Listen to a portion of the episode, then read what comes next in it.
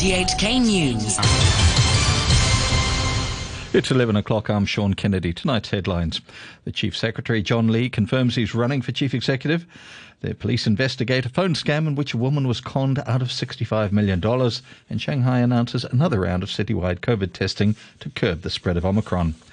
Chief Secretary John Lee says he's resigned and will run in the upcoming CE election.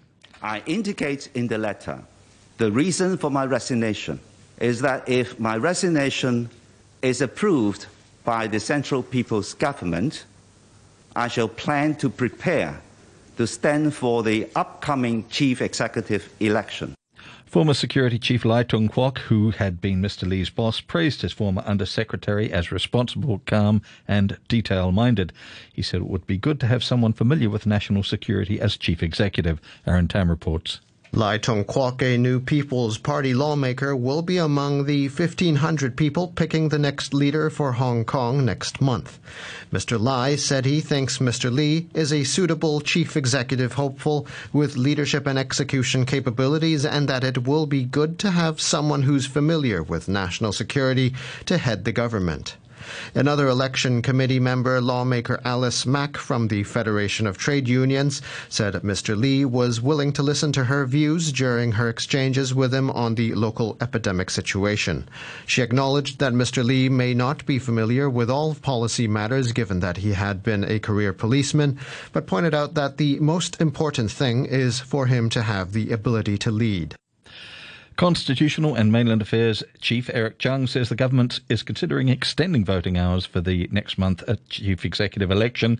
Speaking at a virtual LegCo meeting, Mr. Chung said daily infections remain high and officials have to strike a balance between infection control and the smooth operation of the event on May 8th.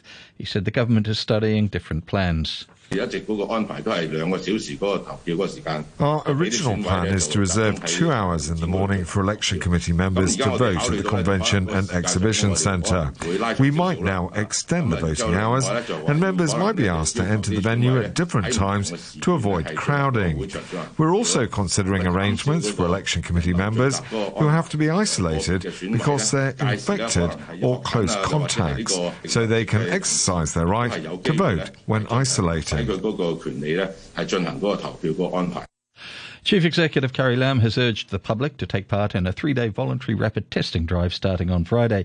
She said the government has enough capacity to follow up on the self testing exercise, from handling positive result declarations to having enough isolation facilities and support packs for new patients.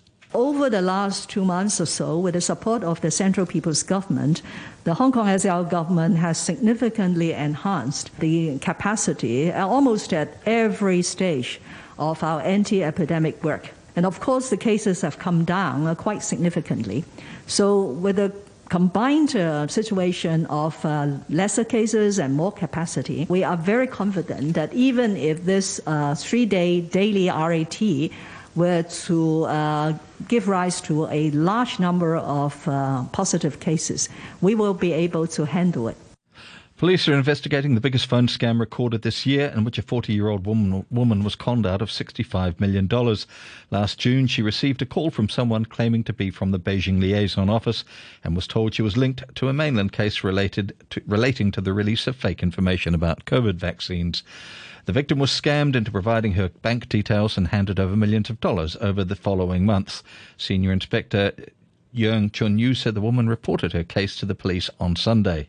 Our victim was contacted by the culprit every day, at least once a day. And the culprit would report the so-called investigation case progress to the victim. It makes victims believe that she was actually involved in a kind of criminal investigations in mainland China whether there is a cross-border syndicate involved in this case. This is actually one of our directions of investigations. And a quick look at the weather. It will be mainly fine. The minimum temperature will be around 20 degrees. It will be hot during the day with a maximum temperature of about 28 degrees. We can expect moderate east to northeasterly winds and the outlook it will remain fine and dry in the following few days and it'll be hot during the day. You're tuned to RTHK. The time is coming up to five minutes past 11. Shanghai officials say another round of citywide COVID testing will be conducted from today to curb the spread of Omicron, and the city's 26 million people will remain under lockdown. Bin Che with the details. Shanghai residents will have to undergo PCR or rapid tests depending on their previous test results. It comes as the city's daily COVID tally again reached a new high, with officials reporting over 300 local symptomatic cases and some 16,000 asymptomatic ones. Meanwhile, Shanghai's Health Commission said parents who fully comprehend the health risks and sign an agreement will be permitted to accompany their children who have COVID 19 into monitoring facilities. It said parents must wear masks, eat separately, avoid sharing personal items, and strictly follow all aspects of the management system. The announcement came after news and photos showing parents being separated from their infected children sparked a wave of online protests.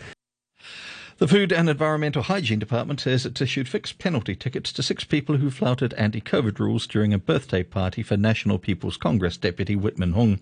Former Home Affairs Secretary Caspar Tsui was among a number of officials who attended the party in January, and he later stepped down over the scandal. Timmy Sung reports. The banquet at a restaurant in Wan Chai on January the 3rd was attended by over 200 people, just as the highly infectious Omicron variant of COVID was starting to spread in Hong Kong. One of the guests was already infected, and the scare landed a number of government officials and legislators in quarantine. Food and Environmental Hygiene Department officials say they have issued a total of seven fixed penalty notices to six people who they don't name. Four of the fines are for failing to use the government's Leave Home Safe app, and three for breaches of mask wearing rules. The tickets have already been paid. The officials also say they have issued a court summons to the restaurant involved for allegedly failing to display the correct layout plan and a suitable notice regarding their air change per hour on site. Meanwhile, Hong Kong reported 2,777 new coronavirus cases, 477 down on yesterday. Turning overseas, Ukraine's Deputy Prime Minister Irina Vereshchuk has told people living in large swathes of eastern Ukraine to evacuate while it's still possible. The east and the southern seaboard are the new focus of the Russian offensive. The BBC's Sasha Schlichter reports. Irina Vereshchuk told people living in the Donetsk and Luhansk regions, plus areas around Ukraine's second city, Kharkiv, to leave for safer places before it's too late. She warned very soon they'd find themselves under fire and we won't be able to help. Commenting on Russia's retreat from Kiev and Chernihiv in the north, Ms. Vereshchuk said this was no gesture of goodwill before a new round of talks. This, she said, was a consequence of the iron will of Ukraine's army, government and people, and she warned of even fiercer battles to come.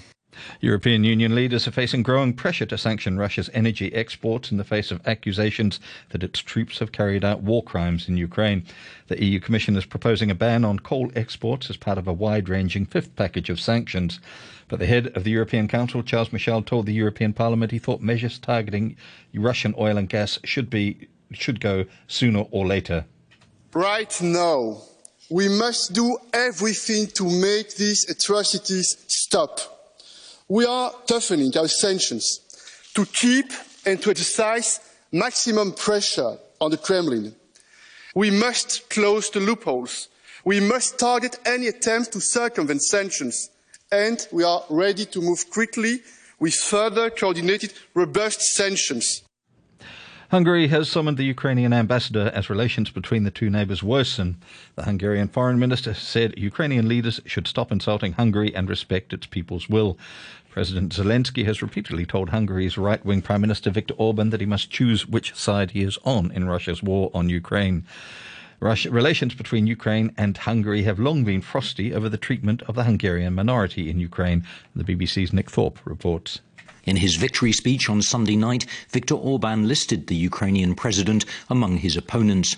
In practice, Hungary has taken in over half a million Ukrainian refugees and has sent humanitarian aid. Mr. Orban's government refuses, however, to back sanctions on oil or gas against Russia or allow weapons to be delivered to Ukraine. Meanwhile, the Prime Minister Viktor Orban said he'd urged Vladimir Putin to put in place an immediate ceasefire. He said he'd also, he also said he'd invited Mr. Putin to Budapest, along with French President Emmanuel Macron, German Chancellor Olaf Scholz, and Ukrainian President Vladimir Zelensky for talks. Police in Germany have arrested suspected neo Nazis accused of indoctrinating young people and training them for street fighting. Those arrested are accused of attacking activists and sparking violence at protests, as well as targeting police. The BBC's Damien McGuinness filed this report from Berlin. So far, at least four suspected right wing extremists have been arrested. German police say they are continuing raids in dozens of buildings across the country connected to another 46 suspects. The four men arrested allegedly ran a sports group in the eastern German city of Eisenach that indoctrinated young people with far right ideology and trained them for street fighting. The men are accused of attacking left wing activists and minorities Ed Sheeran has called for an end to what he described as baseless claims of plagiarism after winning his London High Court battle over whether he copied another artist's song. The British singer said there was a culture of claims being made in the hope of a quick settlement. Sheeran was accused of using a phrase from another singer's song in his 2017 hit Shape of You. The judge decided that while the songs had similarities, Sheeran and his collaborators had neither deliberately nor consciously copied the earlier song. Sport now, and golf's 15 time major winner Tiger Woods is paired with South Africa's former Open champion Louis Oosthuizen and Chile's Joaquin Niemann for the first two rounds of the US Masters. The group tees off Thursday morning at Augusta National around 10:30 tomorrow night Hong Kong time. Woods is playing for a sixth Masters title only 14 months after suffering life-threatening injuries in a car crash, but he says he got used to playing in pain. My back surgeries that I've had before and the stuff I had to play through, even going back to the, the U.S. Open when my leg was a little bit busted, you know, those are all times that I've I can draw upon that I was successful, how I've learned how to block things out and focus on what I need to focus on, and uh, that's certainly going to be the challenge this week. Three time major winner Rory McIlroy says having Woods at the Masters is good for golf. Tiger Woods has been wonderful for us all in this room he creates attention on the game of golf that no one else can. That's great for his peers. It's great for the media. It's great for this golf club. It's great for everyone. So, uh, anytime Tiger Woods is involved, it's a it's a wonderful thing. Cuba to boxing, and Cuba has lifted a ban that stood since 1962, which prevented their fighters from boxing professionally. Boxers from the island have enjoyed huge success at the amateur level. Cuba topped the sports medal table at the Tokyo Olympics, winning four golds and a bronze. Those athletes have now been given the green light to fight in the professional ring. The American boxing writer Lance Pugmire explained why this ban was enforced in the first place. Due to the communist uh, regime led by Fidel Castro for many years, uh, Castro had a famous quote when um, the heavyweight Teofilo Stevenson wanted to turn pro, and many people wanted him to come over here and fight Muhammad Ali. Castro said, you know, it's worth more for him to have the love of a million Cubans than to have the millions of dollars that he would have, mm. uh, you know, by by boxing. So I think it's all about the the communist principles that you know we're not here to uh, talk about profits as much as we're here to to talk about the regime. And because of that, several fighters, including um, you know the welterweight champion Yordenis Ugas uh, from Cuba, who was fighting next week against Errol Spence for three welterweight belts, had to defect uh, on a boat by himself and, and, a very harrowing experience. And and for many boxers, you know, including like uh, two-time gold medalist champion Guillermo Rigondeaux, um, the former heavyweight title challenger Luis Ortiz, and the great fighter Joel Casamayor. Um, these guys had to leave Cuba in order to seek the riches that boxing provides. Football and Carlo Ancelotti has tested negative for COVID and will join up with the Real Madrid squad for the first leg of their Champions League quarter-final against Chelsea in a few hours' time at Stamford Bridge. Ancelotti was isolating at, had been isolating at home since Real Madrid said he'd tested positive last Wednesday. The club said his symptoms were very mild. Real Madrid are hoping to exact revenge on Chelsea after losing to the Premier League side in the Champions League semis last year. In the other quarter-final tonight, Villarreal host Bayern Munich. And the Speaker of Sri Lanka's parliament says the economic crisis could cause starvation across the island of 22 million people and said acute shortages of essentials and debilitating blackouts will only get worse. Scarce supplies of food and fuel, along with record inflation and electricity rationing, have inflicted widespread misery in the country's most painful downturn since independence from Britain. And a look at our main headlines tonight. The Chief Secretary, John Lee, says he's confirm, confirms he's running for Chief Executive, and police investigate a phone scam in which a woman was allegedly conned out of $65 million. The news from RTHK. RTHK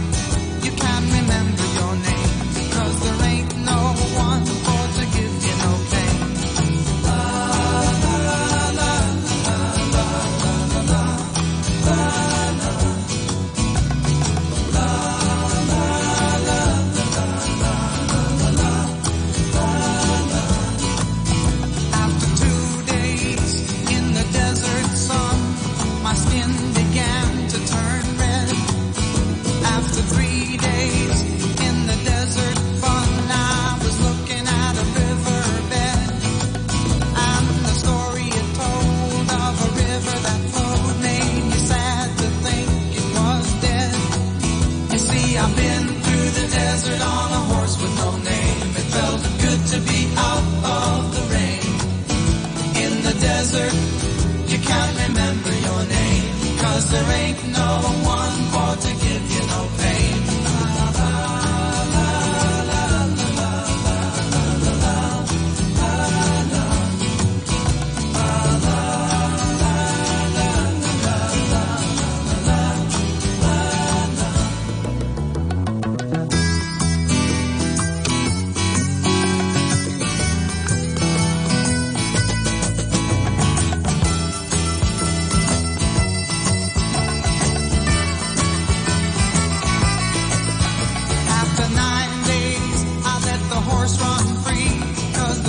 that turn.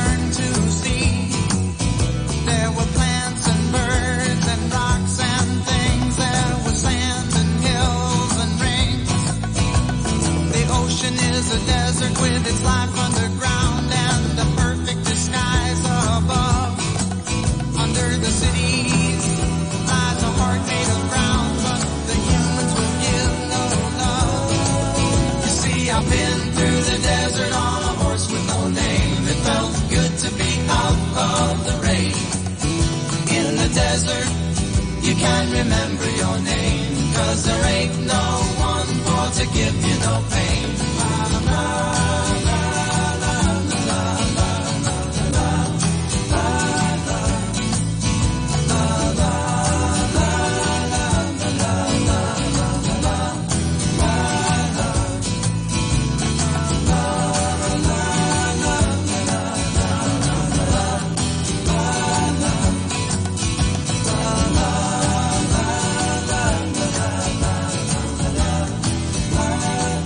Massive hit for the band America way back in the early 70s. The band itself, by the way, was formed in England by sons of US servicemen who were stationed there. The lead singer Dewey Bunnell wrote A Horse With No Name when he was 19, apparently. Although the drug is commonly associated to being about drugs, he said it's nothing at all, but based on his experiences when he went back to the US because the song was originally called the Desert Song. He wrote it based on desert scenery he encountered when his dad was stationed at an Air Force base in Santa Barbara County in California. According to Dewey, the horse represents a means of entering a place of tranquility, and this tranquil place was best represented by the desert, which sounded pretty good to him while he was stuck in rainy England. As for the horse and why it had no name and why it went free after nine days, Bunnell doesn't have any ready answers for that, but uh, a few listeners who've heard the song do uh, come up with a few colourful ideas. And ironically, a lot of people thought it was a Neil Young song when they first heard it and pointed out quite a few similarities. And in a strange twist, A Horse with No Name replaced Neil Young's Heart of Gold at number one in the States back in the day. How are you doing? Into our second hour this Wednesday.